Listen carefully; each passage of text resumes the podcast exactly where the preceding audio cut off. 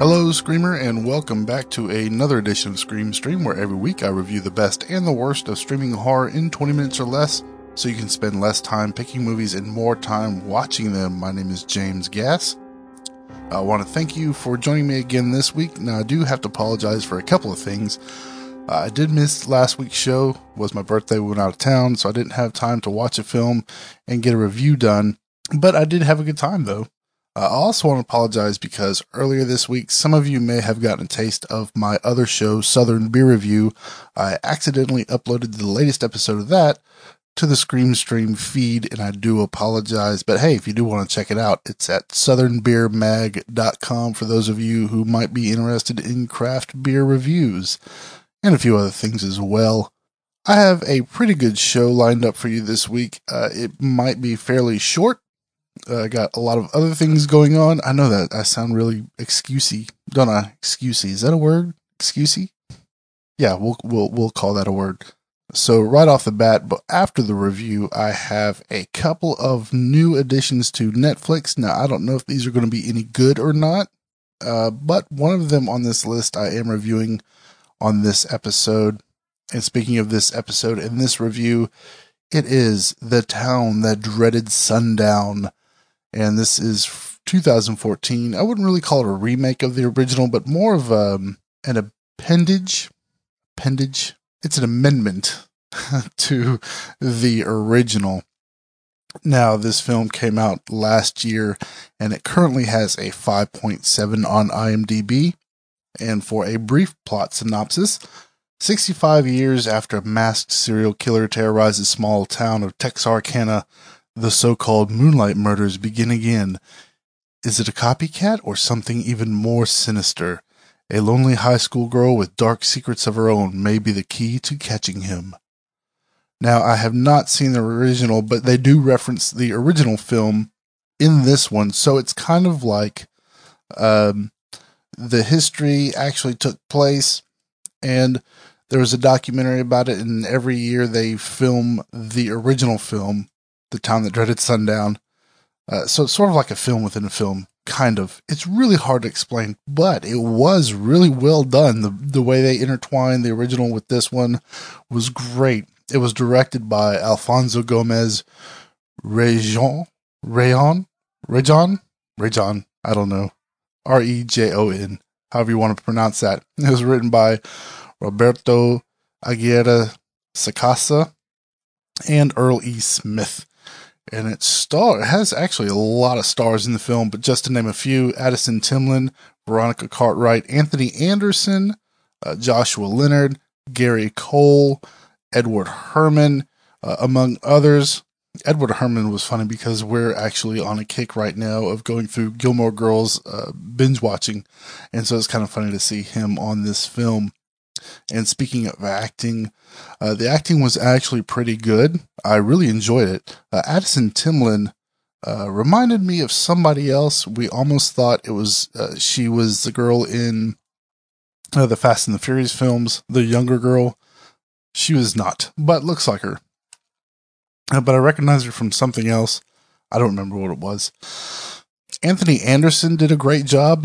I was a little shocked that he was cast for this part because normally I would consider him a comedian and would uh, associate him with you know comedy films. But he did a great job in the role. Uh, he he has a really good serious side, and I think he pulls that off well. I think he is actually a pretty well rounded actor. I really enjoyed his performance. Um, Gary Cole is in this. I love Gary Cole. He's been in uh, quite a few things. Um, we've watched recently. Uh, he was in uh, Pineapple Express, Office Space. I think he's most well known now for his role in Office Space, uh, but he was in several other films. Just a, a great character actor. Uh, as far as the story goes, it was actually a pretty interesting story. Uh, there were some jump scares, well, at least for me anyway. There's a couple scenes that kind of just made me jump well shot. The aesthetics of the film were great. It was just a great looking film. Uh, I really enjoyed it. I thought it was kind of spooky. It told a good story. Uh, there was some really cool twists in the way that everything led up to that. to the ending was really well done, really well thought out. Uh, I I actually enjoyed it. I wasn't sure if I was going to, uh, but I did. And now that I've seen this one, I really want to go back and watch the original film. So overall, I, I think a 5.7 is a little low uh, for this movie. Uh, I think I would actually, rather than a, a, number grading here, I think we're going to have to give this one a, a solid A. Uh, I just really enjoyed the movie. It looked amazing, a great cast of characters, and excellent storytelling. And just really interesting the way they tied the original film in with this one. I just really loved it. So, uh, yeah, it's going to get an A. Uh, definitely go and check it out. It is new on Netflix as well as Amazon Prime and uh, a few other uh, VOD services.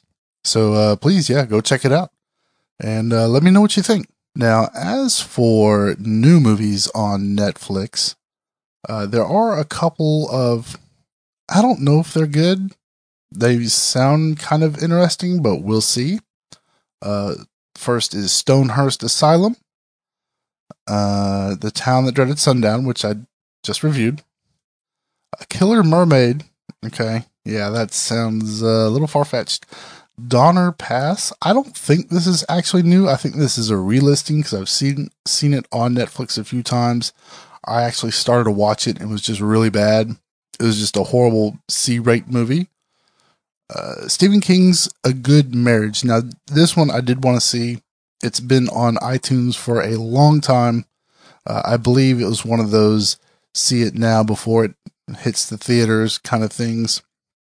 And I don't think it's a supernatural film.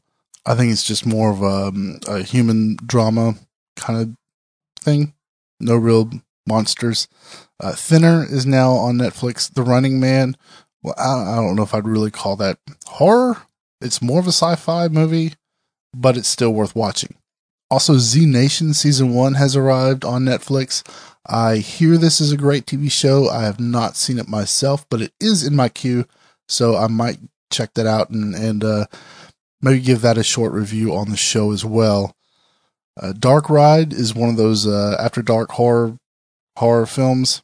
Uh, I do typically like those films. Some of the I don't know, it's kind of hit and miss. Uh, but this one does sound kind of cool. And then The Deaths of Eden Stone. This is also a re- relisting. It's been on Netflix before, uh, but it was a really cool flick. Now, this one I definitely recommend uh, that you go and check out because uh, it is just a, a, a really awesome movie. I I liked it a lot. Now I think on a couple of episodes ago I, I did mention that we started watching Salem. Uh, we got almost through the first season and just kind of took a break from it for a while. We haven't finished it off, but so far it's a pretty good series.